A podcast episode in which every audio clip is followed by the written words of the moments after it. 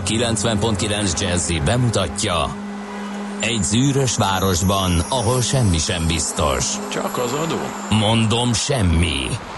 Ahol a kisbefektetőket senki sem védi meg a tőzsdei kilengésektől, és a sikátorokban leselkedik a kíméletlen hozamgyilkos. Csak négy férfi múlik a közbiztonsága. Hadnagy urak, merre vannak?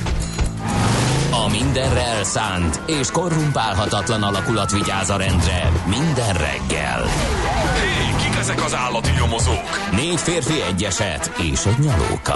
Ács Gábor, Gede Balázs, Kántor Endre és Mihálovics András. Az íróasztal mögül pedig Profit kapitány diktálja a tempót. Humor, emberi sorsok, közönséges bűnözők és pénz, pénz, pénz. Egy különleges ügyosztály, a Gazdasági Muppet Show minden hétköznap reggel a kilencven pont kilenc Jazzyn. De is figyelj, ne csak a bárányok hallgassanak. De miért? Ha nincs pénzed, azért, ha megvan, akkor pedig azért. Millás reggeli. Szólunk és védünk. Jó reggelt kívánunk egy büdös városban, majdnem azt értettem az előbbi felvezetőben, de nem járunk messze a valóságtól. Bár eső anyácska tisztára most a Budapest feslet rongyait, a költészet napján mi mással, mint ilyesmi. Nekem van hangom? Hát tudom én. Én csak beszélek, azt sem tudom, nekem van. Neked van, téged jól lehet hallani. Mondjuk az nem csoda, mert ha nincs mikrofon, akkor is annyira ordítok, hogy a tiédbe is belehallatszik. Na, hát hosszas ömlengés után be kell, hogy valljuk, hogy ez a Millás reggeli. Így van, itt a kilencven pont kilenc Jazzy rádió adón, április tizenegyedikén, a költészet napján, ezen a szép esős időben, ami hát e, már korán reggel forgalmi fennakadásokat eredményez, mert sokan ilyenkor ugye túl óvatosra veszik, és, e, és hát lassabban haladnak a kerleténél. Én legalábbis ezt tapasztaltam, de hát ez még mindig jobb, mint hogyha száguldoznának. Na, szóval április tizenegyedike van, csütörtök reggel, fél hét múlt egy perccel, a stúdióban Mihálovics András és Gede Balázs.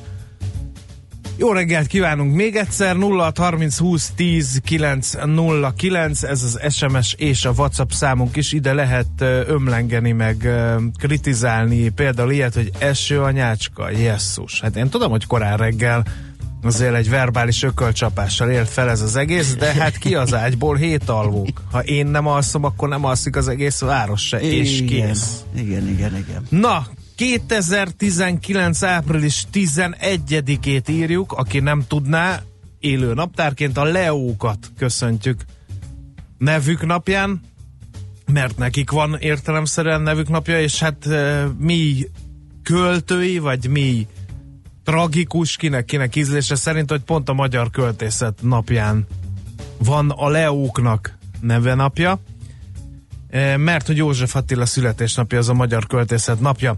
De nem árt tudni, hogy a magyar költészet napján vesztettük el, vagy még akkor egész jól ment a Muhi csata el, első napja. Csak, igen, az első nap volt. Azt hittük, hogy. Azt Aztán hittük, jött hogy. a második nap. Ez olyan, mint a magyar labdarúgás. Olyan, hát helytállunk, olyan. Azt az utolsó tíz percben. Bekapjuk az első gólt, és kész, vége, összerodik az egész csap, ö, csapat.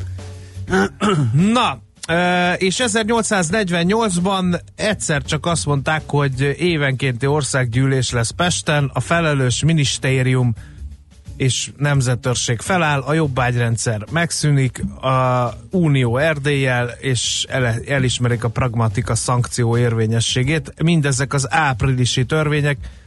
Uh, ugye még a március huszonegyediki törvénycikkeket szentesítik ezzel ezernyolcszáznegyvennyolcban, és fel is oszlik az utolsó rendi országgyűlés, kérem szépen. És szintén nem sejtettük, hogy a költészet napján fogják elkezdeni építeni a budapesti gyermekvasút első szakaszát ezerkilencszáznegyvennyolcban. Születésnaposok, mibe vagy beletemetkezve? Tényleg Weiss Manfred életébe és munkássága. Ez nem lesz rövid szócikk. Hát egyáltalán nem az, nem is fogjuk az egészet taglalni, hogy a nagyiparos életét, de itt megakadt egy, egy pár soron a, a szemem. Ugye innaskodott egy hamburgi kereskedőháznál, amit egyébként át is vett a cégvezetője lett, csak azért jött haza, mert édesapja súlyos bodó betegsége haza hívta. de utána kérlek szépen a fivérével összefogott és engedélyt kért szelencében eltartható húskonzervek készítésére. Magyarul egy konzervgyárat csináltak. Csak ilyen furcsa ez a kifejezés. Szelencében eltartható? Igen. Bravo. Óriási. Na, ő az egyik születésnaposunk, Weiss Manfred, Márai Sándor, magyar író, költő, drámaíró, újságíró, ezerkilencszázban született, ezen a napon vissza lehet hallgatni a millásregeli pont hu-n. Volt Katona Csabával egy remek beszélgetés, és ezerkilencszázötben április tizenegyedikén született József Attila, magyar költő, esztéta is volt, aki nem tudná ezt, és ma ünnepli születésnapját Hernádi Judit, magyar színésznő, Kisztihan neki innen a stúdióból. No, hát ezen túl vagyunk. Én ezen nem igen, tudom. nulla hat harminc húsz tíz kilenc nulla kilenc kaptunk-e a koránkelőktől szerintem valami. Jó reggelt, az M ötös Nagykörös Illatos út, Külsőmester, Rákóczi itt, Szerémi út van a jó járható, minden csendes, nem láttátok Fülig Jimmy kését valahol, kérdezi Tusko Hopkins. Az adás pedig sinem van, mint József Attila, írja Fer Gábor. Egyelőre technikai rendszerünk azt jelzi, a, már mint a WhatsApp, hogy ötvenhárom másodperc múlva akár be is töltheti azokat az üzeneteket, óriási, amik eddig jöttek. Úgyhogy... Óriási tempó, ez kérem szépen, hát ott is még csak az ébredezés ezek szerint. Csütörtökkel kapcsolatban belét folytattam a szót. Nem tudom, hogy Nem most tudom. Milyen csütörtök legyen, smúzolos csütörtök? Vagy? Milyen szokott lenni alapvetően? Semmilyen. Igen, ezért... Helyett a csütörtöknek mi ez a optimista péntek? Van morgos szerda, van csütörtök, meg soma a fú, az ugye elcsónakázik, az elgurul szódával. Igen, igen. Erre, erre jöhetnek például javaslatok, várjuk nagy szeretettel az említett elérhetőségekre, de elmondjuk még egyszer a számát, nulla hat harminc húsz tíz kilenc, hogy van, nulla hat harminc húsz tíz kilenc nulla kilenc, és ez Viber, es em es és WhatsApp szám is egyszerre.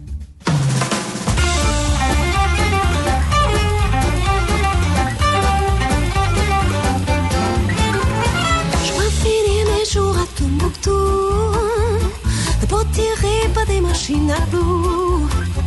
Moi je veux être fripée, triplement fripée, fripée comme triplette belle huile. Je peux finir ma vie à Acapulco, dans cette tourelle avec des gigolos. Moi je veux être tordue, triplement tordue, balancée comme triplette belle huile. Swinging that rendez-vous.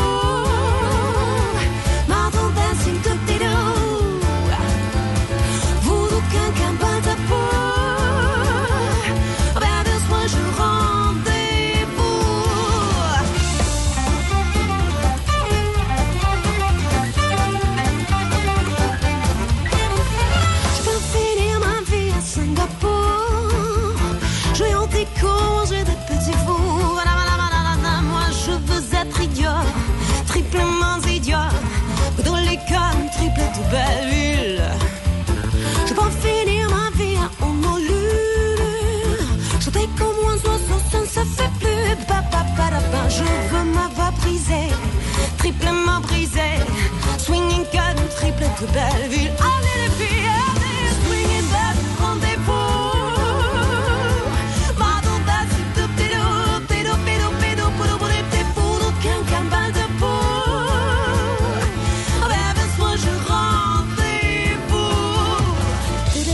Da da da da da da da da da. Shut up, up, up, and up, and up. Je peux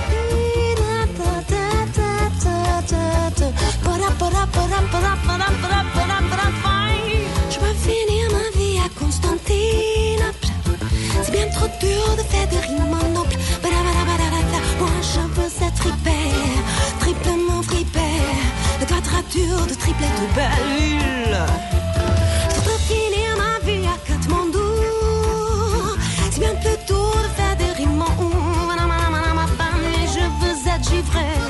Triplement givré, swing and come, triplette de belle huile. Allez les filles, allez, swing and come, rendez-vous. Madonna, si tu pedo, pedo, pedo, pedo, pedo, pedo, pedo, qu'un calme de peau. Avec de soi, je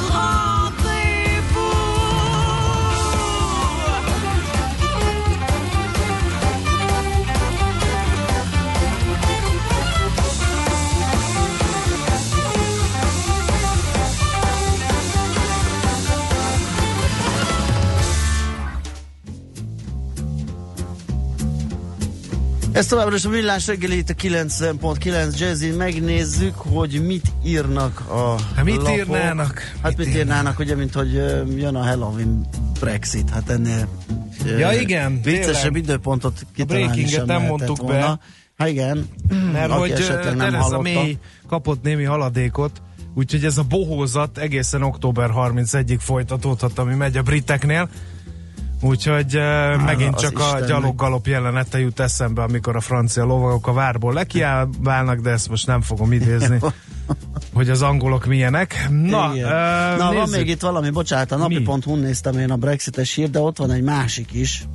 Uh, mi szerint egy huszáros vágással véget vetnének az Airbnb-nek Oroszországban, ugyanis uh, azt uh, a határozatot hozták ott, az orosz szenátus, aki elfogadta ezt a törvényt, hogy a, tilos lesz a lakókörnyezeteken belül szállodai szolgáltatásokat nyújtani. Magyarán lehetetlenítik az Airbnb működését, nyilván ezt idehaza is igen nagy örömmel fogadnák a társasházak, illetve az ott lakók.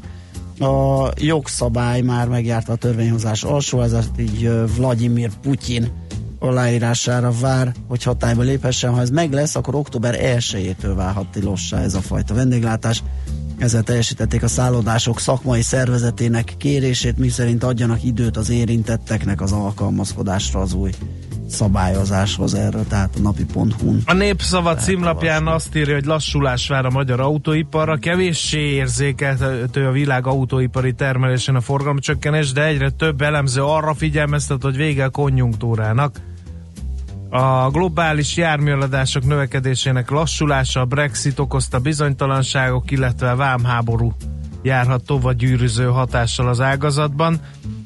Nagy-Britanniában idén januárban tíz, de Németországban is kilenc százalékkal csökkent az új autó eladások száma, az amerikai piacon pedig második éve ez a tendencia, és a kínai piacon is lassul a vásárlási kedv, kérem szépen, tehát bővebben a Népszavában. Aztán mi van még itt, ami még érdekes? A portfolio.hu ma reggeli anyaga arról, hogy nagyon oda kell figyelni, ugyanis igényelni kell a nyugdíjcélú megtakarításaink után a húsz százalékos adójóváírást, a befizetésünkkel arányos jóváírást, ugyanis az nem automatikusan jár, hanem kérni kell még olyan korábbi konstrukcionális, vagy olyan konstrukcionális, ahol korábban ez automatikus volt, mint például a Nyesz számla. Erről készített a portfólió egy összeállítást, és ha már ezzel foglalkozott, akkor számba vette az előnyeit, hátrányait a jelenleg három nagy pillérnek, az önkéntes nyugdíjpénztárnak, a nyugdíjbiztosításnak és a Nyesznek. Igen, aztán mi van még, ami így érdekes lehet? A világgazdaság címlapjánra bukkantam arra a hírre, hogy folytatódik a Tesco áruházak területcsökkenése. A brit anyacég előrejelzése szerint a kiskereskedelmi alapterület negyvenhat ezer négyzetméterre lesz kisebb, ez nem jár együtt az áruház bezárásokkal, az egységek száma az változatlan marad, kétszáznégy darab. A magyar lánc tavaly két kisebb egységét zárta be, a forgalma pedig az előző évinél három milliárddal kevesebb, de nem kell panaszkodni, ötszázhetvennégy milliárd forint lett. A brit anyavállalatnak bejött a szigorú költségcsökkentési program, az üzleti év forgalma tizenegy, a nyeresség pedig harmincnégy százalékkal nőtt, ez tehát a Tesco-nál. Aztán a nemzetközi valuta alapról is ír a világgazdaság, mégpedig azt, hogy kétezerhuszonnégyben érheti el Magyarország a hatvan százalék alatti gé dé pé arányos államadósságot. A kormány azonban ennél optimistább, kétezerhuszonkettő végére várja, hogy a kritikus szint alá csökkenjen a mutató. Az i em ef egyébként egy egész nyolc és két százalék közötti hiánnyal számol a következő öt évre, a magyar kormány pedig folyamatosan csökkenő deficittel.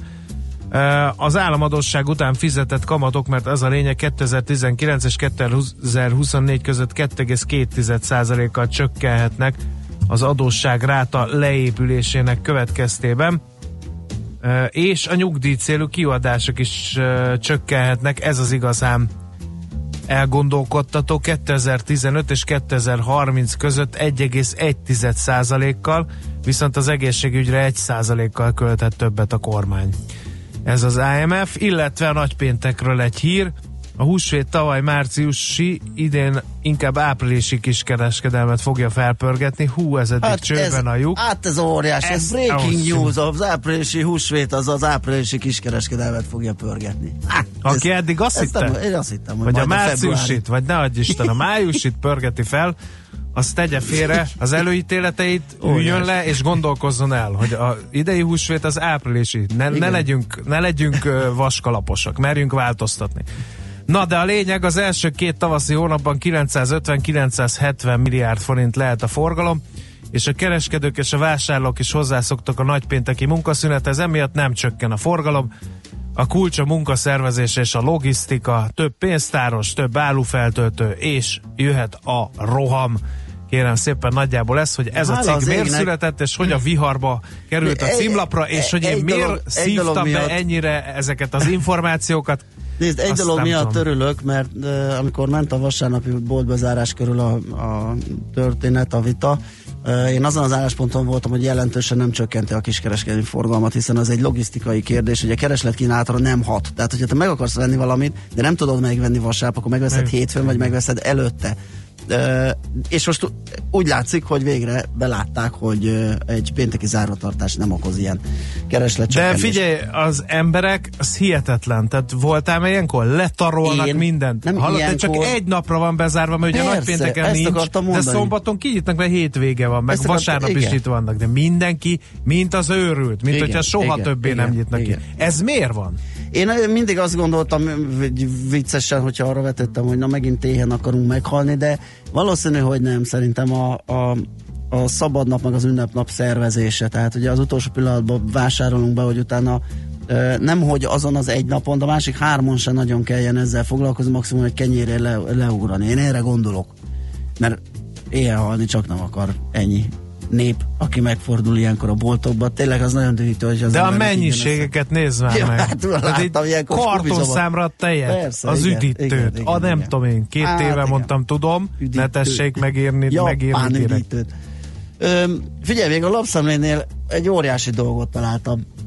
Nyilván, nyilván ezt így nem szoktuk, mert, mert, mert nem, de az Index, ma is tanultam valamit, öm, rovatában egy óriási pacáról írnak, ma mindenkinek javaslom, Arthur John Priest.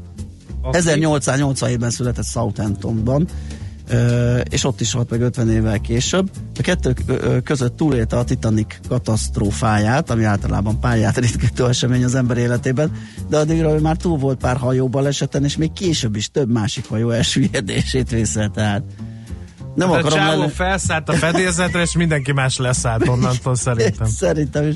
Nem akarom előni a poét, olvasgassátok, mert ez nagyon érdekes egy um, történet. Tehát az Index, ma is tanultam valamit rovatában. Jó, zenéljünk egyet, ha nincs valami fontos információ az es em es, Viber vagy WhatsApp üzenőfalunkon. Vannak, jó reggelt, ma szabadnapos vagyok, így Le. nem tudom, milyen a közlekedés Csepel és Gödöllő között, de nyuszi ügyben ma is bizakodó vagyok, írja a szerelmes utár, aki mondjon le azonnal. Igen. Szabadnaposan szigorúan tilos beírni egy olyan műsorban, melynek készítői hajnalban kellnek. Köszönöm. Jó reggelt, a Hungária körút már eléggé sűrű a stadion és a Lágymányosi híd között, írja Ildikó, kész csóka az információkért. Az a fura, hogy nekem az önkéntes nyugdíjpénztár és a nyugdíjbiztosítás után a NAV automatikusan beletette a bevála- bevallásom tervezetébe a jóváírást, írja a hallgató. Hát furának nem fura.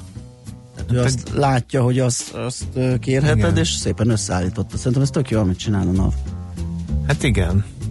Sütött csütörtök, írja a Zsolt, nem Sütött? tudom, nem tudom mire alapozva. Biztos, hogy nem napsütött, hogyha igen. kinézzük a Jó szabadon. Reggelt, a gyorsorgalmi befelé meg még jól járható. Jöhet még közlekedési információ is akár, meg a csütörtökre találjunk ki valami csimbum csütörtök, vagy mi legyen? Az isteni, az nagyon jó hangzik. De akkor olyan csimbum cirkuszos zsenét tegyél be, ami Na, ez olyan. mindenki haját tépi.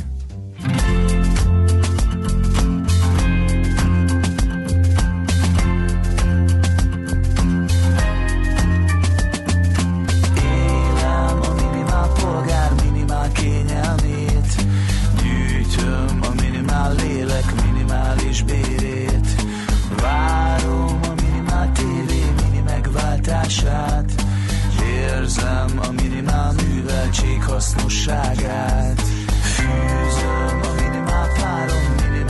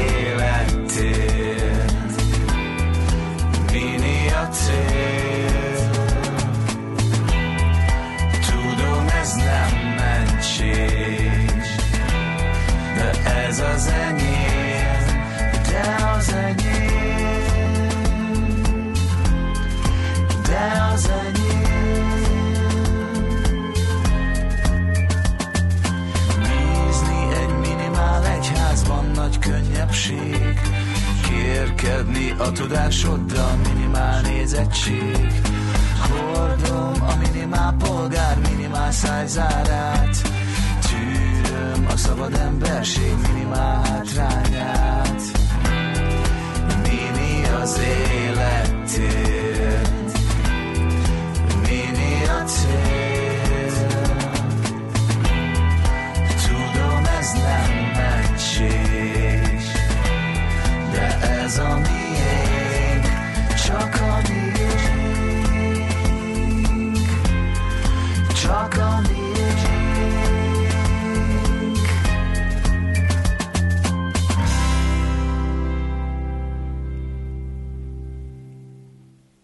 Hol zárt? Hol nyit? Mi a sztori? Mit mutat a csárt? Piacok, árfolyamok, forgalom a világ vezető parkettjein és Budapesten. Tőzsdei helyzetkép következik. A Magyar Költészet napján elhatároztam, hogy hős szerelmesként fogok tőzsde oh. híreket mondani. Na. Tehát, ha! Ez jó kezdődik. Hallgatsak! Mely irányba vevé tétóval érte itt? A Budapesti Értéktőzsde irányadó mutatója? A hangzatos és végtelenül szexi nevű BUX.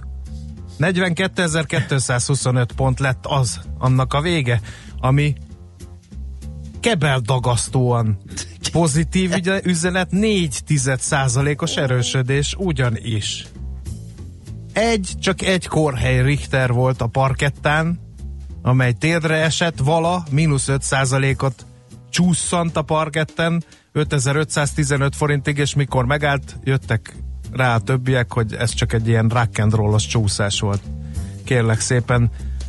És hát, óh, bech szép teljesítményt nyújtott az o té pé Bank, tizenkétezer-nyolcszázhúsz forinton fejezte be a kereskedést, kilenc tized százalék taszajtotta őt felfelé vala. Aztán Magyar Telekom még hat tized százalékot erősödtek, négyszázhetven forint lett a vége a tangónak, és egy tized százalékkal ment fölfelé a MOL, háromezer-kétszáznyolcvan forintig.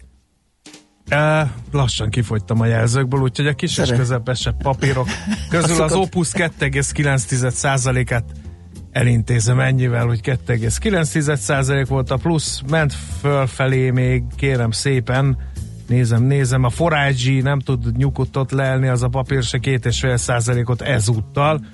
Aztán nézzük a nagy eséseket, a cvak egy egész egy tized százalékos mínusz, az mindenképpen ide tartozik, miként a Rába két százalékos mínusza is. Na! Hát ez gyönyörű volt, volt, ez gyönyörű volt, én nem vállalom, hogy így ilyen sófákba szedve fogom elmondani a külföldi tőzsdéket, de azt elmondhatom, hogy pozitívban zártak az amerikai indexek. Egyik egészen szélsőséges értékek között, még az a Dow Jones az éppen, hogy át tudott lendülni egyébként egész nap a, a negatív tartományban e, mozgott, és a zárásra sikerült hat egész öt ponttal följebb kerülni, ez egy tized százalék sincsen. A másik végén ennek a skálának pedig a Russell kétezer nevű kis és közepes vállalatokat tömörítő index van, ami meg egy egész négy tized százalékkal emelkedődik, az úgy, hogy ha megnézzük a napon belüli teljesítményt, mint hogyha zsinóron húzták volna, folyamatosan emelkedett. Uh, holott a többi indexben azért, azért voltak ilyen fölle korrekciók, ahogy említettem egyébként a Dow Jones elég laposan uh, oldalazza mozgott, hogy érdekes, hogy a négy nagy index képe egyáltalán nem hasonló, mondjuk az es and pé és a NASDAQ-é talán. Az es and pé egyébként négy tized százalékkal emelkedett, a NASDAQ pedig hét tized százalékkal, és ami izgalmas, ugye az a több minden is, például a Levi Strauss négy százalékkal emelkedett a tegnapi kereskedésben. Az annyira uh, jól sikerült bevezetés? Uh, jól sikerült a bevezetés, meg azt hiszem, hogy mm, éppen tegnap vagy tegnap előtt jelentett, és még az is jól sikerült ráadásul. Tegnap előtt, mert tegnap mondtuk el, igen, hogy körülbelül milyen számokkal állt elő. Uh, ami viszont meg nem jól szerepelt, az a Lyft. Uh, ugye ez az utazás megosztó alkalmazás, uh, vagy cég, nem csak alkalmazás, uh, akiknek viszont a bevezetése, tőzsdei bevezetése ugye egy pár nappal, héttel ezelőtt volt, hetvenkét dolláros árszinten, és tegnap hatvannégy dollár alá bucskázott a papíros, mert hogy nagy a para, vagy hát nem csak nagy a para, hanem nyilván forrást akarnak átalokálni a befektetők az Uber uh, i pé ó-jára, nyilvános részvénykibocsátására, amire azt mondják, hogy uh, minden idők tíz legnagyobb részvénykibocsátása között szerepel, méretét tekintve majd, és és, és, és ez, ez nyomasztotta a Lyftnek a részvényeseit, vagy a hangulatot, és ezért esetett a papír, ezzel indokolják. Aztán még egy-két kedvenc, a Tesla az emelkedett egy egész négy tized százalékot, a szektortárs, de Kínában működő NIO pedig hat tized százalékot esett, a McDonald's fél százalékkal esett, és Bank of America hat tized százalék, ugye ahogy említettük, holnap lesz még izgalmas, gyors jelentés, a nagyok közül a jé pé Morgan és a Wells Fargo, két nagy bank fog jelenteni, amit nagyon várnak a befektetők, és hát aztán jövő héten pedig begyorsul, besűrűsödik a gyors jelentési szezon, sokan arra számítanak, hogy rosszabb lesz ez a negyed év, mint a megelőző, és ez esetleg adhat egy egy, egy egy indítást egy nagyobb részvénypiaci korrekcióra. Hát ezeket a folyamatokat nagyon nehéz előre látni, és nagyon ritkán sikerül ilyen jól megjósolni, úgyhogy most nem kell ezt készpénznek venni, főleg úgy, hogy a gyors jelentési szezonban számtalan esetben az alulbecsült értékeknél meglepetésszerűen jobbak szoktak lenni a publikált eredmények. Tőzsdei helyzetkép hangzott el a Millás reggeliben. nulla hat harminc húsz tíz kilenc nulla kilenc, tehát az es em es és a WhatsApp számunk, ide lehet nekünk üzenni, kaptunk-e még igen, bármi egyebet? Kispesti piac környéken még jól járható, de érezhetően és láthatóan hamarabb kezd sűrűsödni, írja Zsuska. Akkor jól láttam én is. A... És beindult csütörtök, egyelő optimista kispéntek, írja János, az nem jó, valami frappánsabbat. Check-sit, csütörtöki exit, a hét úgy lép ki, mint a britek, mennének, de maradnak, át... Csalafinta csütörtök, na ez már azért Csalafinta csütörtök, ez már valahol. Csak azt szeretek. Meg is kell szolgálni ám. Mit, mit csalafintáskodjunk, mert az optimista péntek úgy alakult ki, ugye, hogy folyton még a rossz híreket is optimistán igen, igen, igen. kezeltük, nem tudom. Maci gazda jövő héten beszél a primőr saláta, paradicsom, uborka, vegyi anyag tartomától, ami miatt beteg a papagájom. És biztos, nem hogy vagyok attól? Sújtva. Hát ezek szerint gondolom diagnosztizált az állatorvos. Vagy csak nem tudta, mi baj, és ráfogta az uborkára. Hát figyelj, azért az átorvos nehezen fogja ezt diagnosztizálni. Beszélő papagájról van szó? El tudja mondani, mi a panasza? uh, sütött csütörtök, írja Zsolt, azt se tudom, hogy az micsoda lehet. Sütött Viszont... csütörtök. Sütött csütörtök. Ja, érted? Azt a cizellát mindenségi. Szegés Vittandi még föl se ébredt, és rögtön kapott egy ilyet. Picasso-ra költözött. Szia, jó volt reggel. Az a film. Hello, Picasso, annak volt ilyen piros csíkos. Tényleg. Múltkor megkaptam, ugyanebben voltam, akkor meg a, az Endrétől kaptam meg, hogy picinek költöztem. Ö, ö, hogy Presszel picinek? Igen, igen, igen, igen, neki is tényleg van. Vagy kökölysz és boboly. Aznap csupa L G T Olóvác egy és Olóvác kettő. Lehetne még. Ma van a Magyar Költészet napja, lesz valami? Hát nem tudom, legyen. Hát biztos, hát ez milyen kérdés? Ja, tessék, feltettes vitani a kérdést, tessék rá válaszolni. nulla hat harminc húsz tíz kilenc nulla kilenc. Legyen-e a Magyar nem Költészet napján Magyar Költészet a Millás reggeliben, ami egy gazdasági Muppet Show. Viszont van saját versmondó lánya, aki most jön a hírekkel prózában. A reggeli rohanásban könnyű szemtől szembe kerülni egy túl szépnek tűnő ajánlattal. Az eredmény... krétával körberajzolt tetemes összeg. A tetthelyen a gazdasági helyszínelők, a ravasz, az agy és két füles csésze és fejvállalakzat. A lehetetlen küldetés megfejteni a Fibonacci kódot. A jutalom egy bögre rossz kávé és egy olyan hozamgörbe, amilyet még Alonso Mosley sem látott. Millás reggeli, a kilencven pont kilenc Jazzy Rádió gazdasági Muppet Show-ja. Vigyázat! Van rá engedélyünk! Főtámogatónk a gé ef ká Hungária Kft. gé ef ká, a technológia alapú adatszolgáltató. Hát szép jó reggelt ismét a kedves hallgatóknak, megy tovább a Millás reggeli, itt a kilenc pont kilenc Jazzin, április tizenegyedikén a költészet napján reggel hét óra kilenc hát perckor. Nem mondhatnám, hogy a hallgatók olyan marhára költészetbarátak lennének. Nincsenek egy, ilyen csak egy poétikus leány van, aki azt tényleg mondta, hogy a versmondó lányt engedjük be az éter hullámaira valami verssel. Az összes többi mély csend. Igen, mert lehet, hogy rosszkor hirdettük meg, most ne. kezd, most sűrűsödik a tömeg, úgyhogy lehet, hogy majd még egyszer feltesszük a kérdést. Na, a kérdés változatlan. A versmondó lány szavaljon-e a Magyar Költészet napján? nulla hat harminc húsz tíz kilenc nulla kilenc. A hallgatás az azt jelenti, hogy ne. A hallgatás, ja, azt hittem leegyszerűsítjük, és a mert hallgatás beleegyezés. Mert az nekem mindegy, én nem szavazok, tartózkodom, szavazzon más, csinálja más, stb. stb. Ilyenek jutnak eszembe. Itt a passzivitás, amikor én vezetek műsor rávene csütörtökön, az nem opció. Jó reggelt, fél órával korábban indulva még autóval is tűrhetően járhat az em ötös bevezető, illetve írja ez Balázs. Ötlet csütörtökre, optimista péntek, legyen realista csütörtök és pesszimista hétfő. Semmiképp nem e, adhat pesszimista hétfőt egy rádióműsor szolgáltató. Hát nem, bár nem. Alapvetően rühelem én is, de hát azt azért adásba az éteren keresztül nem kéne e, közvetíteni. Ott, ott, lehet, hogy pont ott kéne, kellenének a plusz erők, mert szerintem sokan nem szeretjük a hétfőt. Uber i pé o ügyben egyre komolyabb mozgolódáson elemeztétek-e már a kimeneteleket? Lehet, hogy nem hallottam, egy kis említés azért megvolt, írja a hallgató. Azt mondja, hétfőre a Viszlát Bús hétfő már megvolt, in memoriam Vonnegut, aztán Adi Endre, mi urunk a pénz, írja a hallgató az egész verset, aztán csürdüngölő, csülkös csütörtök egész nap agrárhírekkel. Hű, de szeretnék szörfözni így. Hú, én meg egy csülköt. Aztán ennek. Szavazzunk, hogy szavaljunk. Na jó, elindult. Dunakeszi még jól lehet haladni. Uh, úgyhogy jönnek, végre felébredt a hallgató közönség. Jó reggelt kívánunk! Na! Mondtuk, hogy kik vagyunk? Mihálovics András és Gede Balázs. Te vagy a Mihálovics András, én vagyok Gede Balázs. Ez meg a Millás reggeli. Ez a Millás reggeli. Na! Budapest, Budapest, te csodás! Hírek, információk, érdekességek, események Budapestről és környékéről. És most? Felmérés készült a felfoghatatlanról. Megmérték, amit megmérhetetlen.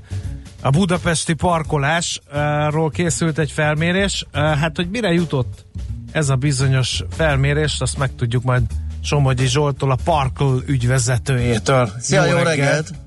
Szervusztok, sziasztok, üdvözlöm a hallgatókat, jó reggelt! Na, mit mértetek, mit számoltatok, mi jött ki? Meg miért?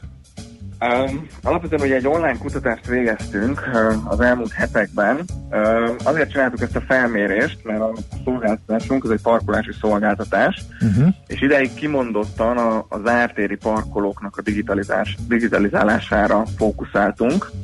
De azt vettük észre, hogy az autósok életében azért maga ez a, ez a, ez a parkolás, ez egy, ez egy komoly, komoly stressz jelent, és ezért csináltunk egy felmérést is, hogy mi az, amiben még tudunk segíteni az autósoknak, és um, sok érdekesség kijött, az egészen biztos. Na, miből lehetett választani?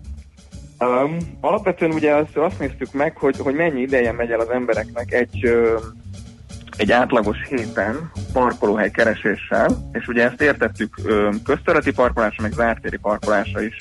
És itt az jött ki, hogy harminc percnél többet is köröznek, és nagyjából a belvárosi forgalomnak minden egyes adott pillanatban a harminc százaléka az amúgy parkolóhelyet keres. Tehát ez egy, ez egy, ez egy hatalmas szám. Te jó Isten, az nem hangzik jól tényleg. Olyan? És uh, mi, mi, milyen egyéb dolgok nehezítik még a, amit, az autósok amit életét? Még, amit még láttunk, hogy alapvetően hatalmas stressz jelent az autósoknak ez a parkolóhely keresés, tehát tízből hat autóvezető azt mondta, hogy a, az egész autóvezetési folyamatban a leg, legstresszesebb része az, az maga a parkolóhely keresés. Amit még szintén ö, megtudtunk ebből a kutatásból, hogy túl drágának tartják a parkolást a budapesti autósok, tehát a választatóknak a fele az úgy gondolja, hogy, ö, hogy, hogy nem az igazi, a másik fele meg azt mondja, hogy kifejezetten elégedetlenek az árakkal. Uh-huh. Ami még, még szintén ö, érdekesség, hogy a, a, a, a nők és a férfiak kicsit másképp élik meg a, a parkolással való járó stressz, tehát a nőknek egy kicsit nagyobb, nagyobb stresszt jelent az, hogy parkolóhelyet kell keresni, illetve maga a parkolási folyamat is. Uh-huh. Uh, nyilván hülye a kérdés, csak olvastam a felmérést, és érdekes válaszok születtek rá. Ha ilyen a helyzet, hogy mindenki éppen parkolóhelyet keres, akkor nem nagyon szoktunk válogatni, de vannak elvárások legalább a parkolóhelyen, hogy legyen tágas, legyen szép, legyen barátságos. Hol az utcán? Hát ez az. Most én csak itt hasalok, tehát hogy legyen közel ahhoz, ahova én tartok, tehát hogy milyen szempontok vannak a parkolóhely keresésnél? Vagy csak jusson valami, ez a lényeg. Vannak szempontok, ugye azt néztük még, hogy mivel csomó ilyen zártéri parkolóhellyel is foglalkozunk, ugye meg, meg, meg, megkérdeztük azt is az autósoktól, hogy mik a legfontosabb szempontok, és jól mondtad, amúgy nagyjából ezek jöttek ki. A leges legfontosabb szempont az az, hogy a parkolóhely az amúgy közel legyen, tehát pár száz méteren belül legyen az úti célunkhoz. Tehát nem nagyon szeretünk ö, gyalogolni onnantól, ahonnan leparkoltunk, de alapvetően igen, az, az is nagyon fontos, hogy tág legyen, tehát hogy jól, kényelmesen lehessen parkolni, illetve a parkolóházak tiszták legyenek. Uh-huh. Egyébként ezt tudom javasolni a parkolni, illetve a közlekedőknek, akiknek előbb-utóbb parkolnia kell, hogy pont az, hogy legyen nagyon közel a, a célunkhoz a parkolóhely, hogyha ezt feladják, akkor jelentős stressztől szabadulnak meg. Én ugye is mostanában a távolban parkolás nevű sportágat űzöm, vagyis ahhoz, hogy kicsit többet gyalogoljak egy nap, mindig messzebb teszem le az autómat. Döbbenetes, hogy mennyire megváltozott ez a parkolási para, Uh, ugyanis ahogy van egy hely, mit belövöm, hogy ötszáz-nyolcszáz méteren belül nekem már jó, akkor ott leállok, és, és uh, nem kell karikáznom azért, mert közelebb akarok kerülni, de ez csak egy off-topic természetesen, uh, vagy egy javaslat uh, a parkolást illetően. Van itt egy nagyon érdekes dolog is a felmérésben, miszerint annyira, stre- gondolom, hogy a stressz váltja ki, vagy a figyelmetlenség, vagy nem tudom, hogy egy csomó balesetet is szenvednek, vagy okoznak a parkolás közben. Igen, igen, igen, igen, ezt is láttuk, hogy öm, magában a, a parkolási folyamatban többen kerültek öm, baleset közeli, vagy, vagy, vagy, vagy, vagy kerültek balesetbe is a, a, a parkolás közben. Itt azt, ír, öm, azt írták a, a, a választodók, hogy öm, majdnem a tizedük, tehát a, a, azok, akiknek stresszt okoz, azoknak a tizedükre már többször is előfordult, hogy, hogy ö, baleset érte parkolás keresés, parkolóhely keresés közben.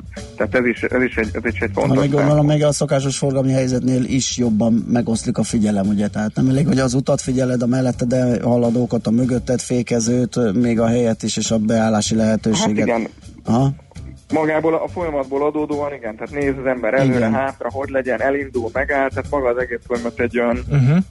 veszélyesebb manőver. Magát a fővárosi közlekedést néztétek-e ilyen tágabb spektrumból, hogy mi az, ami a parkoláson kívül neuralgikus pont az itt haladóknál? Itt kimondottan ebben a felmérésben inkább a parkolásra fókuszáltunk, uh-huh. mert ugye azt láttuk, hogy az a szolgáltatás, amivel két évvel ezelőtt elindultunk, az ugye kimondottan a parkolóházakra fókuszált, de ahhoz, hogy egy jó és egy ilyen összetett szolgáltatást tudjunk adni, tehát ami, ami mindenkinek választ tud adni a napi parkolási gondjaira, arra szükség van egy közterületi, kényelmes, jó fizetési megoldásra, tehát most az alkalmazásunkat, hogyha kinyitja az autós, akkor egyrészt a közterületen is tud vele kényelmesen bankkártyával készpénzmentesen fizetni, illetve hogyha, ha nem talál az úti céljához legkö, legközelebb közterületen parkolóhelyet, akkor magában a parkoló alkalmazásban egy zártéri parkolóba is simán be tud állni. Uh-huh.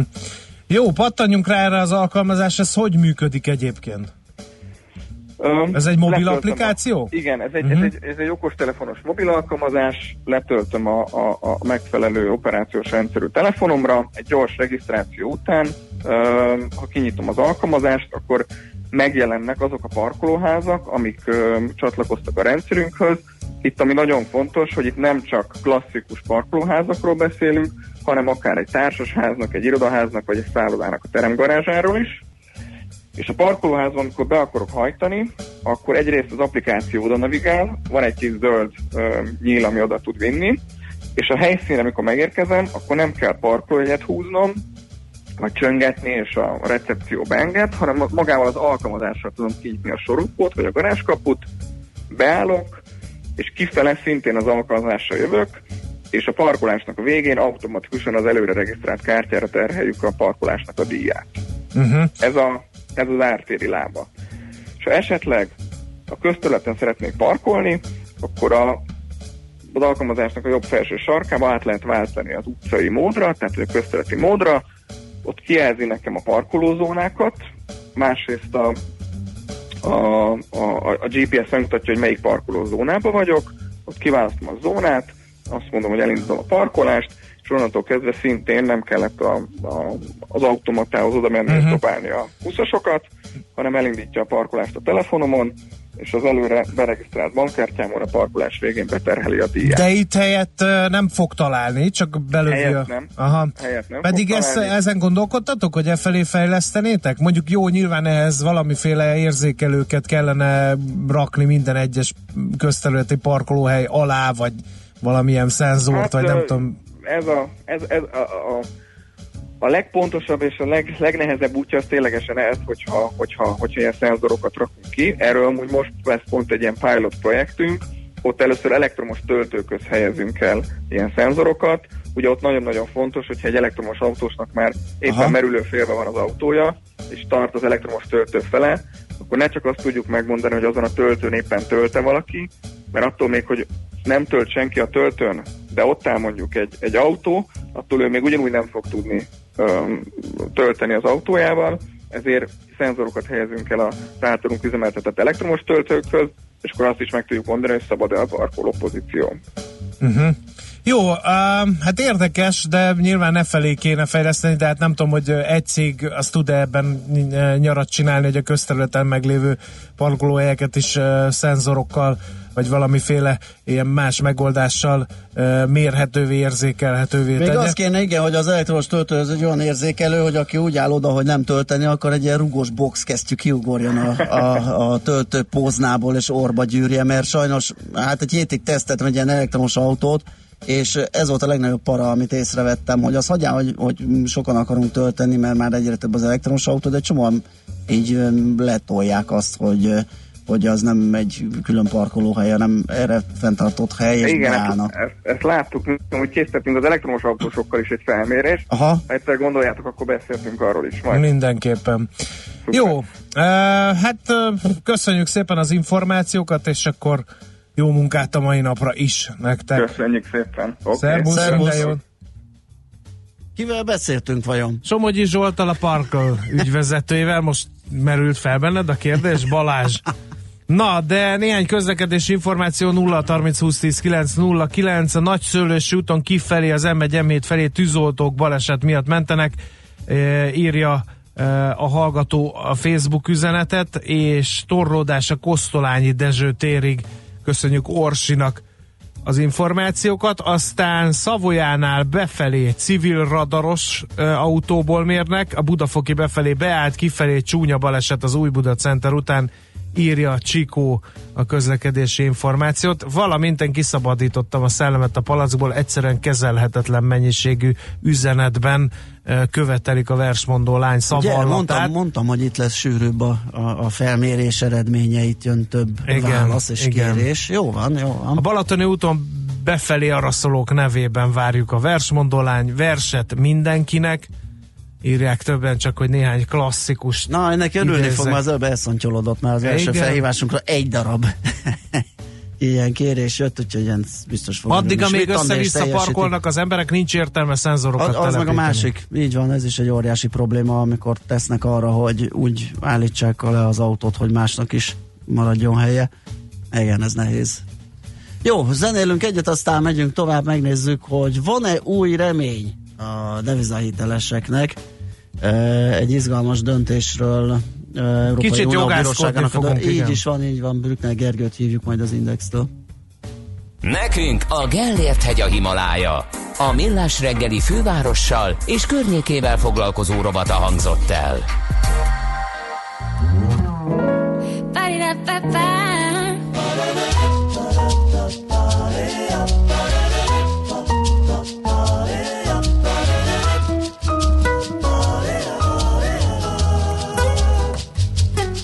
Fiúk jöttek, lányok mentek, fiúk vártak,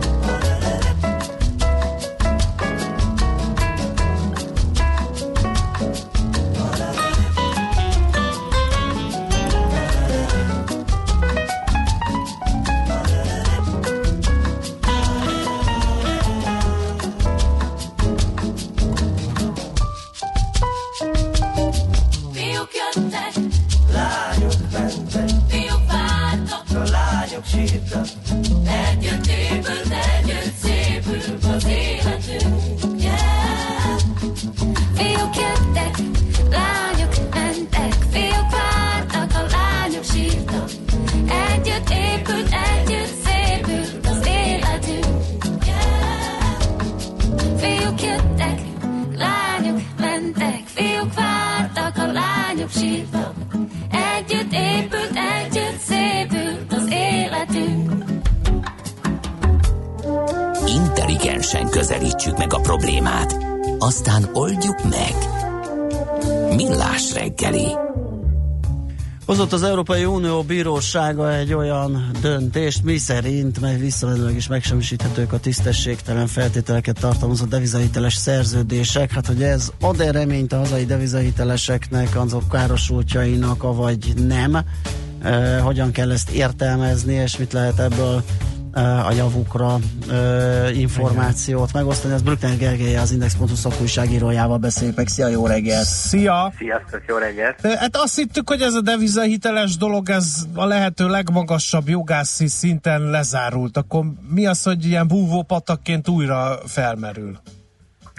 Ez az eljárás, ez most pont azt vizsgálta, hogy a devizahitelesek helyzetét rendező ö, magyar, hát részben jogszabályok, részben jogegységi határozatok, azok összeegyeztethetőek-e az uniós joggal.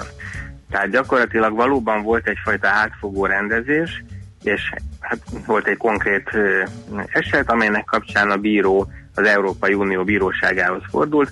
Ha nagyon leegyszerűsítem, akkor gyakorlatilag azt kérdeztem, hogy, hogy lehet-e egy általános törvénnyel úgy rendezni a devizahitelesek helyzetét, úgy reparálni vagy megjavítani ezeket a korábbi devizahitel szerződéseket, hogy az adott esetben az ügyfél számára hátrányos legyen, illetve eleve megkérdőjelezte azt, hogy, hogy lehet-e olyat csinálni, hogy hát pontosan nem ismert szabályok alapján kinevezett ö, bírók azok egyfajta jogegységi határozatot vagy iránymutatást adnak a, az egyedi bíróknak, nem csorbul ezzel a, a, a, az egyedi bírónak a függetlensége. Hát gyakorlatilag, ha, ha, ha nagyon leegyszerűsítjük, akkor egy ügynek a kapcsán egy ilyen átfogó ö, eljárást ö, tapasztalhattunk most, ami azt nézte, hogy ez az egész, ez jogilag mennyire ö, volt rendben Magyarországon. Az a kérdés ezek után, hogy bármin változtat-e? Vagy ez egy egyedi döntés volt, és az, akinek a javára döntöttek, az most éppen kicsit talán reménykedhet, de általánosságban véve ez változtat-e a helyzeten? Hát az Európai Unió Bírósága úgy foglalkozik egy egyedi ügy kapcsán ö, egyfajta ilyen jogi illeszkedéssel, hogy magát az egyedi ügyet nem kezeli, azt visszaküldte a Magyarországra, a Budai uh-huh. Központi Kerületi Bíróságra. Ö, az, az fontosabb, igen, hogy az az iránymutatás, hogy az az általánosan használható ö, tanulság, amit ilyenkor leír ebben, a, ebben az ítéletben, az, az az mire jogosítja föl a továbbiakban a hazai bíróságokat.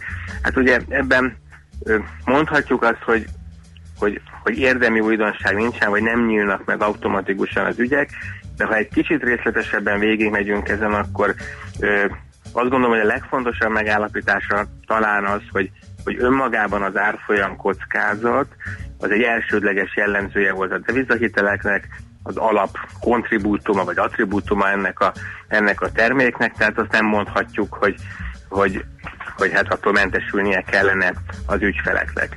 Amit ugye már korábban sokan elemeztek, hogy az viszont nagyon fontos, hogy kapott erről megfelelően tájékoztatást a, az ügyfél, tehát hogyha egy, egy átlagos felkészültségű és azért odafigyelő ügyfél ö, nem tudta megérteni, vagy nem megfelelően tárhatta föl a banki tájékoztatás alapján az eltérő devizában folyósított hitel következményeit, akkor az egy tisztességtelen hitel volt. Erről egyébként már ugye korábban is voltak ítéletek, sőt semmissé tettek bizonyos devizahitelszerződéseket. És akkor most jön az, hogy, hogy végül is mi a, mi a novum ebben a, ebben a mostani ítéletben. Hát, hogyha nagyon le, megpróbálom leegyszerűsíteni, akkor azt mondja a az Európai Unió bírósága, hogy akkor ütközik a magyar jog az európai jogba, hogyha egy ilyen tisztességtelen, tehát nem megfelelő tájékoztatással nyújtott devizahitel után ez a bizonyos törvény, ez úgy reparálja, úgy teszi újra érvényessé a devizahitel szerződést, hogy abban valójában nem javít az ügyfél helyzetén, vagy nem módosítja annak a feltételeit. Uh-huh. Tehát ez egy, ez, egy, ez, egy, ez egy összetett dolog, ugye azért nehéz a, a helyzet, mert egy devizahitel szerződésnél, amit tíz-tizenkét éve ö, kötöttek, nem hát arra kiemlékszik a... már, meg Esze. Hogyan bizonyítja főleg, hogy ő most tizenkét évvel ezelőtt mindent értette, vagy nem. Nyilván az azóta hát történtek ez... fényében hajlamosak a devizahitelesek azt mondani, hogy én nem értettem. Igen, de ilyen eljárások vannak, csak ugye azt nem lehetett megcsinálni, vagy azzal volt eddig gond ebben a, ebben a nagy egész rendszerben, ha esetleg sikerül az ügyfélnek bebizonyítani azt, hogy ő nem kapott megfelelő tájékoztatást, akkor nem elég az, hogy semmisé tesszük a devizahitel szerződést, mert hát akkor abból mi következik, ki fizet, kinek, hogy állítjuk vissza az eredeti állapotot. Tehát valamilyen metódus, vagy valamilyen törvény vagy szabály szerint ilyenkor érvényessé kell tenni. Ugye voltak már ilyen lépések, mondok egyet, hogy például az árfolyam résről, ugye arról, hogy egy svájci frankban felvett, de forintban folyósított hitelt oda-vissza eladási és vételi árfolyamon átváltott a bank. Ez például tisztességtelennek mondta ki a bíróság, és ehelyett az em en bé középárfolyammal kellett újra kalkulálni. Na de. Ez egy ilyen rep- reparációs igen. mechanizmus. Csak van egy dolog, ami elgondolkoztatott, hogy van egy jogegységi határozat, amit a kúria hozhat, és ez innentől kezdve mindenkire kötelező. Ja, most látom, a hallgató is ír egy ilyet, hogy a jogegységi határozat jogszabálya alkotmányban van, mindig is volt joga a kúriának jogegységesíteni, kötelező érvényűre mindenki, kötelező érvényű mindenkire, a bírókra is. Tehát most akkor itt megint egy furcsa jogi helyzet van, hogy van egy jogegységi határozat, köszönjük szépen, mindenki menjen tovább, nincs itt semmi látnivaló, közben meg az Unióban különböző fórumokon születnek a A, születnek más jogi döntések. A kérdés, hogy ezek most akkor milyen viszonyban vannak egymással? Ugye abban az öt bizonyos kérdésben, amit most vizsgált az Európai Unió Bíróság, a kettő vonatkozott a jogegységi határozatokra, és erre az Unió gyakorlatilag azt válaszolta, amit a, amit a hallgató is ír, hogy a jogegységi határozatok azok nem ütköznek uniós jogba, tehát lehet jogegységi határozattal iránymutatást vagy a többi bíróra kötelező érvényű hát, szabályokat adni. Tehát ez a, ez, ezek a pontok, ezek, ezek alapvetően, hogy úgy mondjam, eldőltek, vagy, vagy ez szerint a bírósági ítélet szerint sincs kivetnivaló ebben a jogintézményben, hogy jogegységi határozatok születnek. Ugye aminél összetettebb választ adott az Európai Unió Bírósága, az az, hogy az a, a tisztességtelen devizahiteleknek a reparációs mechanizmusa az, az hogyan néz ki, és ugye ami miatt nagyon fölkapta a, a közvélemény a, a fejét, hogy ennél a gondolatnál ö, szerepel ez a bizonyos semmissé ö, válhatnak szerződések ö, kitétel, és akkor ez arra vonatkozik, hogyha sikerül ö, egy bíróságnak eldöntenie, hogy valóban tisztességtelen volt a devizahitel szerződés, mert az ügyfél nem kapott megfelelő tájékoztatást, és utána a uniós nemzeti, nemzetállamnak a joga, tehát jelen esetben a magyar jog nem javítja ki, ugye ezt a nem, nem úgy teszi érvényessé, hogy az valóban egy, tehát gyakorlatilag változatlanul hagyja ennek ellenére a szerződés paramétereit, akkor az semmisnek tekinthető. Csak ugye innen kell elgondolkodni azon, hogy a jelenlegi ö, rendszerben, és ez biztos, hogy különbözőképpen fogják látni majd devizahiteles egyesületek, bankok, vagy bárki, aki ebben érintett, a jelenlegi mechanizmus az, hogyha meg is állapítja egy bíróság, hogy tisztességtelen volt a devizahitel szerződés, akkor miként mennyire szabályosan teszi azt újra mégis hatályossá és érvényessé.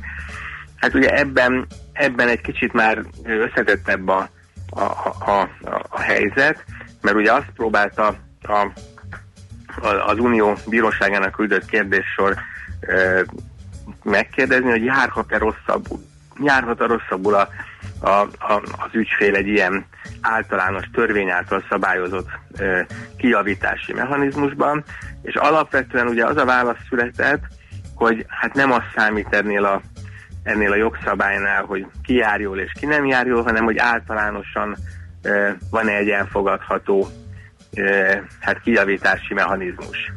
Tehát ugye, hogyha nagyon, azt már tegnap is tapasztaltam, hogy nyilván nem jó dolog a, a, a rossz hír hozójának lenni, tehát ugye azok, akik most föllelkesültek, hogy esetleg kedvezőbb lesz az anyagi helyzetük, visszajár pénz, nem kell törleszteni, azok ugye az első hírek alapján nagyon fellelkesülhettek. Én azt látom, hogy most olyan automatikus ö, változás nincsen, hogy bárkinek bármit újra számolnának, vagy, ö, vagy nem, új perek nyílnának, pénz járna vissza, nem kell törleszteni, tehát én ilyen jogkövetkezményt nem látok. Az a konkrét ügy, az visszamegy, vagy visszajön Magyarországra, és, és folytatódik. És de ez a konkrét nézze. Ügy, és nem forgatja fel az egész rendszert ez a döntés, mert hosszasan cikkezett a egy sajtó erre. Iránymutatást, és akkor hát innen aztán lehet, érdekes, mert nem tudtam róla, de a cikkünk megjelenése után a, a Kúria már jelezte, hogy, hogy gyakorlatilag hamarosan kiad erről egy részletesebb értelmezést.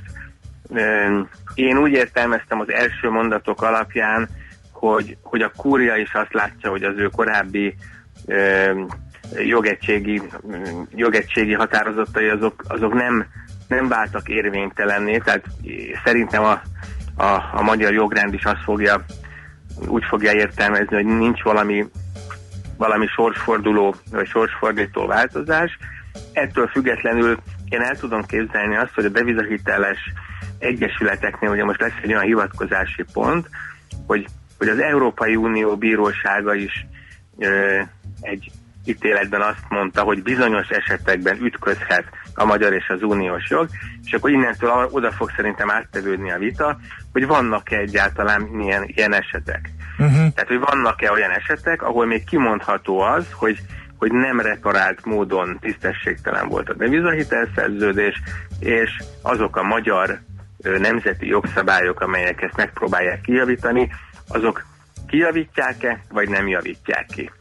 Tehát nem lett szerintem egyszerűbb a kép, sokkal bonyolultabb se, tehát nem, nem, nem érzem azt, hogy valami olyasmi történt volna, hogy minden, mert ugye van, aki úgy értelmezi, hogy ezen ítélet alapján most minden devizahiteles szerződést újra kell nyitni, újra kell tárgyalni.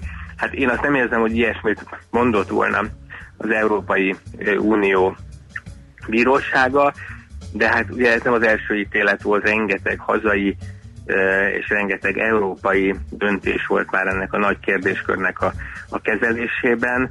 Viszonylag tiszta talán már a kép, meg ugye múlik is az az idő, tehát lehet, hogy azért lassan a, a végére érünk, de hát itt azért többféle kockázat van. Ugye az egyik kockázat az ügyfél szempontjából az, hogyha nem hozott ki jogilag mindent ebből a helyzetből, de sajnos az is egy kockázat, ha úgy lelkesedik föl, és úgy veri magát újabb költségbe is, idegölő pereskedésbe, hogy valójában nem nyílt új jogalapja bármilyen uh-huh. követelésre. Jó, végszónak tökéletes. Köszönjük. Nagyon szépen köszönjük, ha megjelenik a Kúriának ez a általad uh, emlegetett uh, elemzése, vagy, vagy uh, helyzetértékelése, arról még azért beszámolunk. Köszönjük szépen, hogy itt voltál. Jó munkát. Szép napod neked, szia! Köszönöm, sziasztok! Brückner Gergelye az Index pont hu szakújságírójával váltottunk pár szót, Schmidt-András rövid hírei jönnek, aztán jövünk vissza.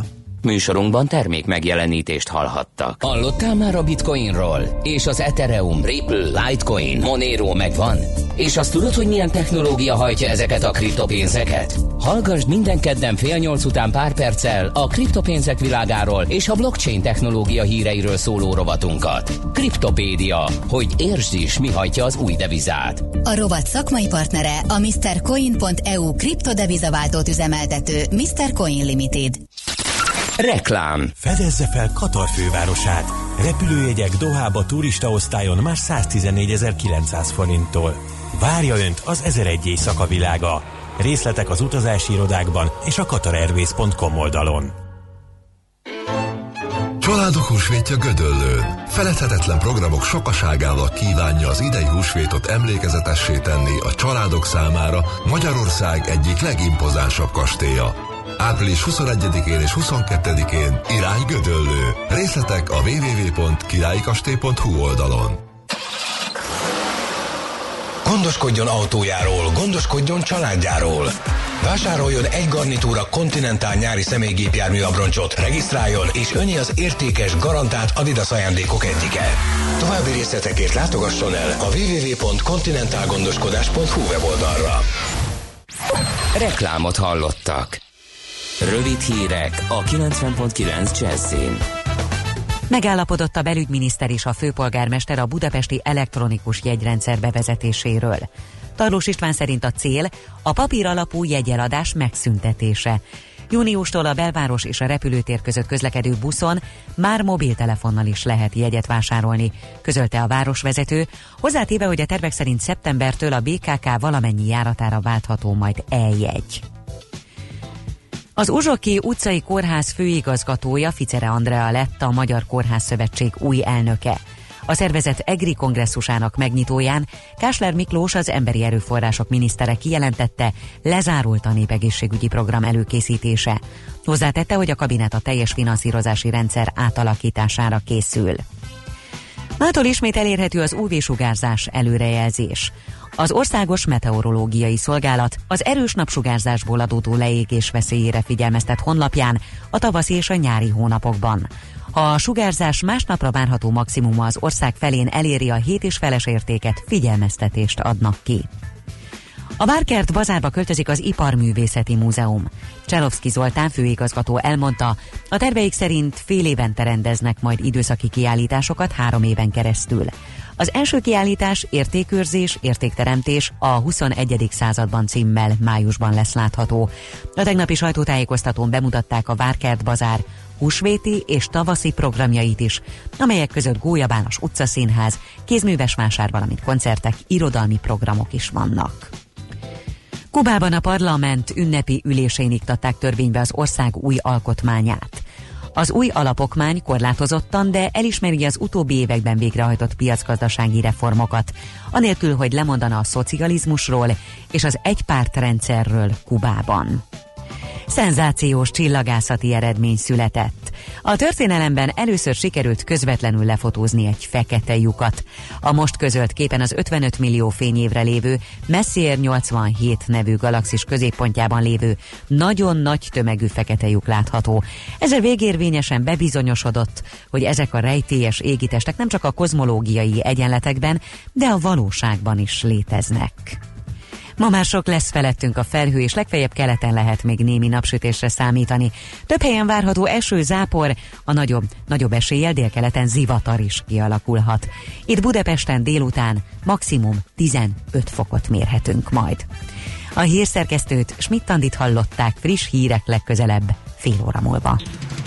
Budapest legfrissebb közlekedési hírei, itt a kilencven pont kilenc Jazz-en. Budapesten tart a műszaki mentés a Karolina úton befelé a Nagyszőlős utcánál. A Nagyszőlős utcában mindkét irányban, a Karolina úton pedig befelé kell torlódásra készülni. A csomópontban ismét működnek a jelzőlámpák. Megszűnt a forgalmi akadály a Jászberényi úton a Kossuth nyomdánál. Helyszínelnek a Budafoki úton kifelé a Galvani utcánál a külső sávban. Egy korábbi baleset miatt még mindig tart a műszaki mentés a Cinkotai úton a Naplás útnál.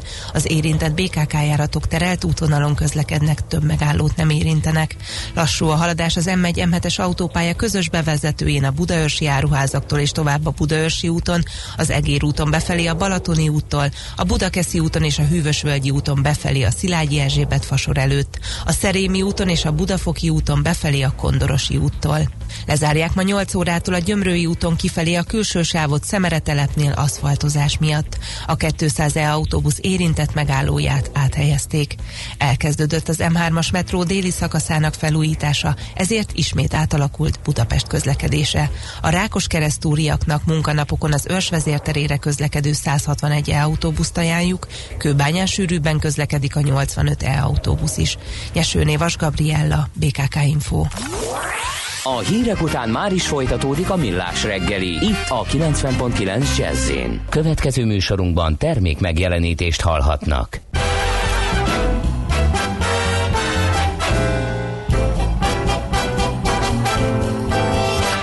It don't mean a thing if it ain't got that swing. Do I, do I, do I, do I, do I, do I, do I, do I. No, it don't mean a thing, all you gotta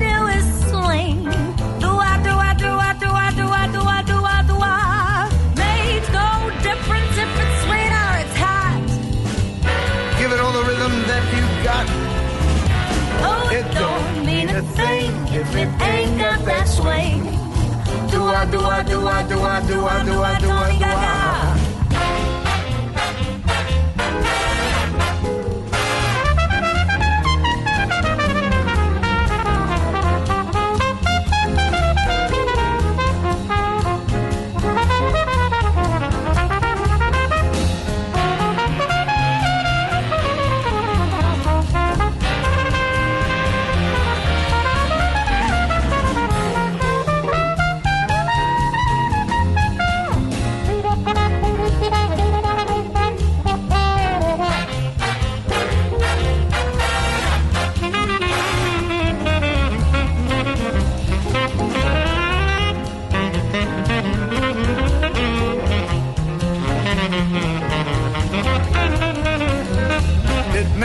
No difference if it's sweet or hot. Just give that rhythm everything you got. Oh, it don't mean a thing if it ain't got that swing. Do I, do I, do I, do I, do I, do I, do I, do I. Do I, do I, do I, do I, do I, do I, do I, do I, do I. Do I, do I, do I, do I, do I, do I, do I, do I.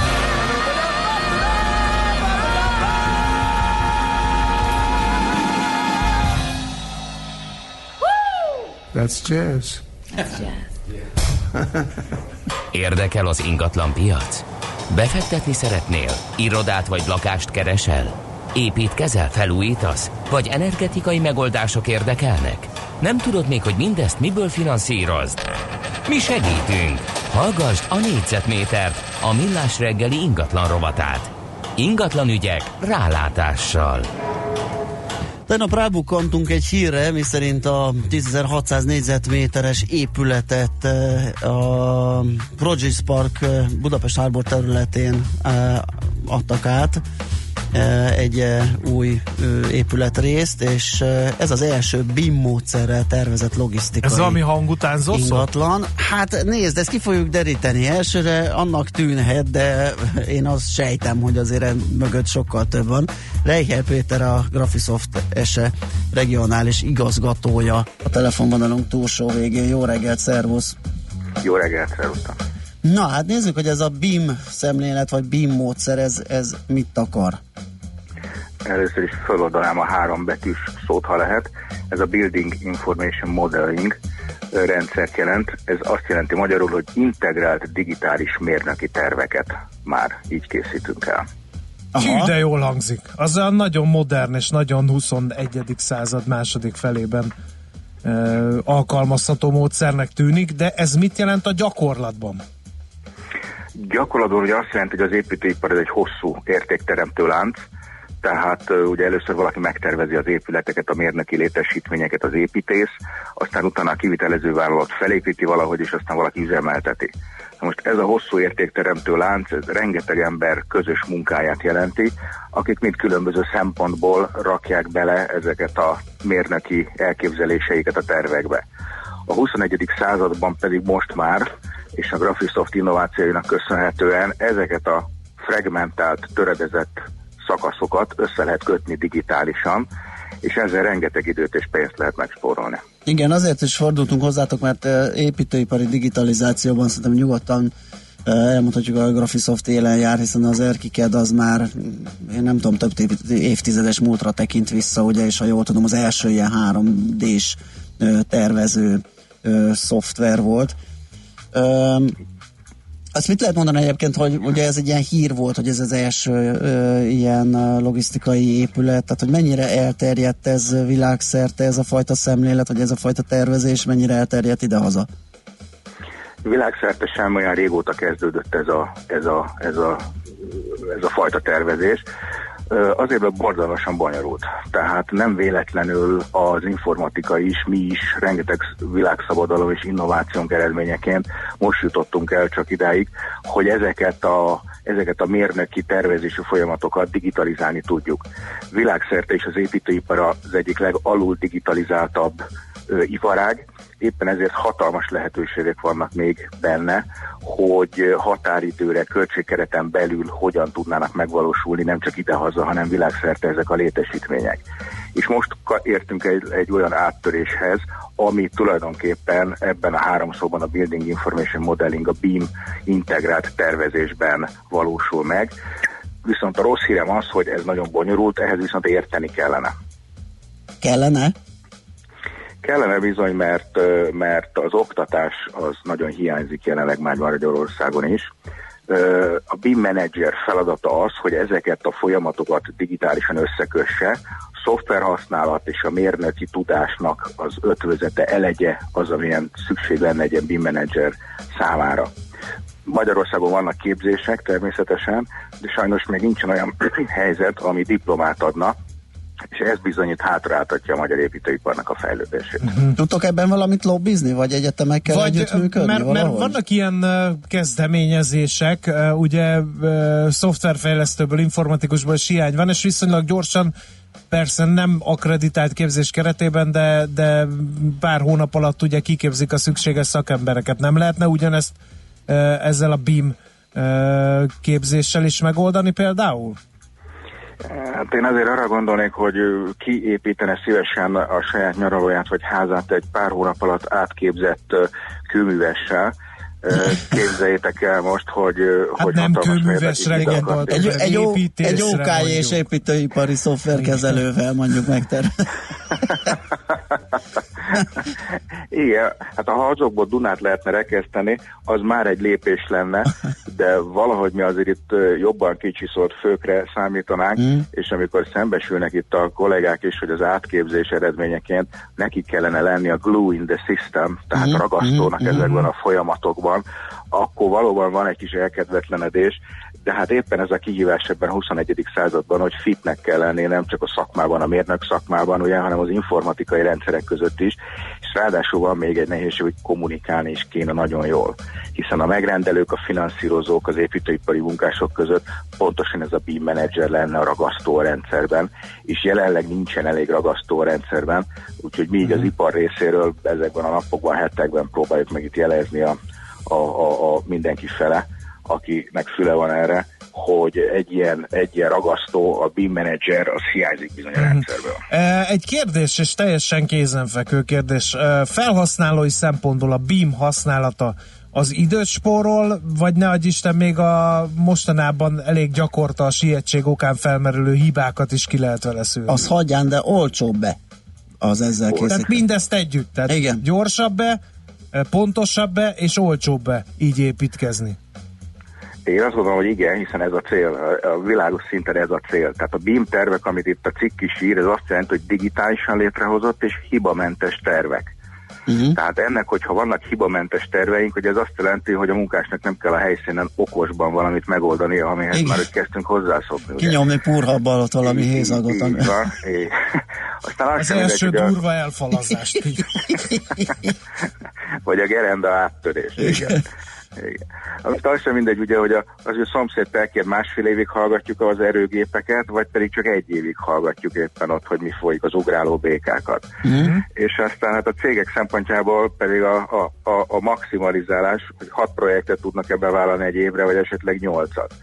Tehát pontosan világszerte az az igény a BIM-mel szembe, az integrált digitális tervezéssel szembe, hogy ezek a tervek hibamentesek legyenek, annak érdekében, hogy rövidebb idő alatt és költségkereten belül valósuljanak meg a mérnöki létesítmények.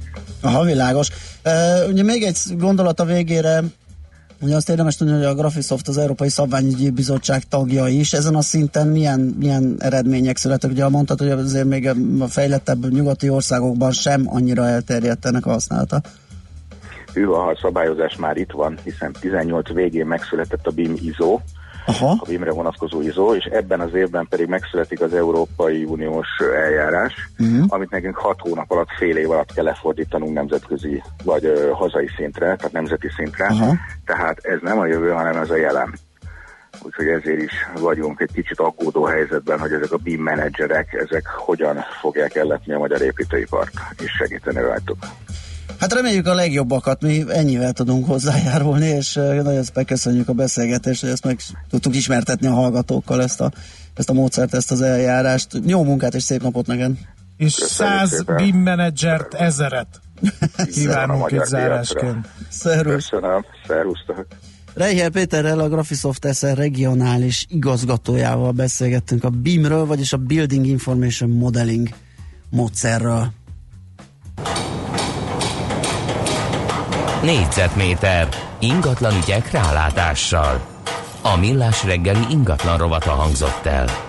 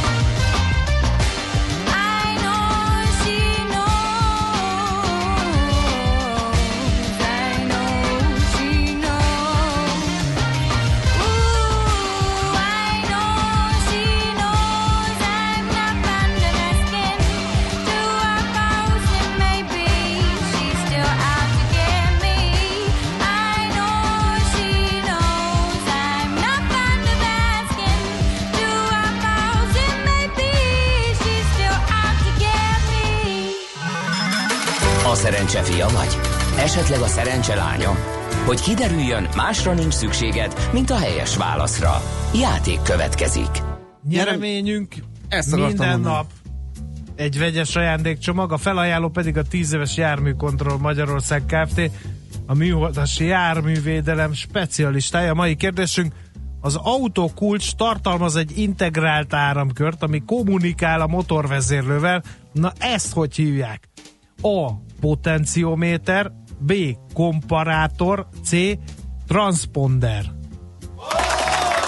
A helyes megfejtéseket ma délután tizenhat óráig várjuk a játékkukac jazzy pont hu e-mail címre. Kedvezzem ma neked a szerencse!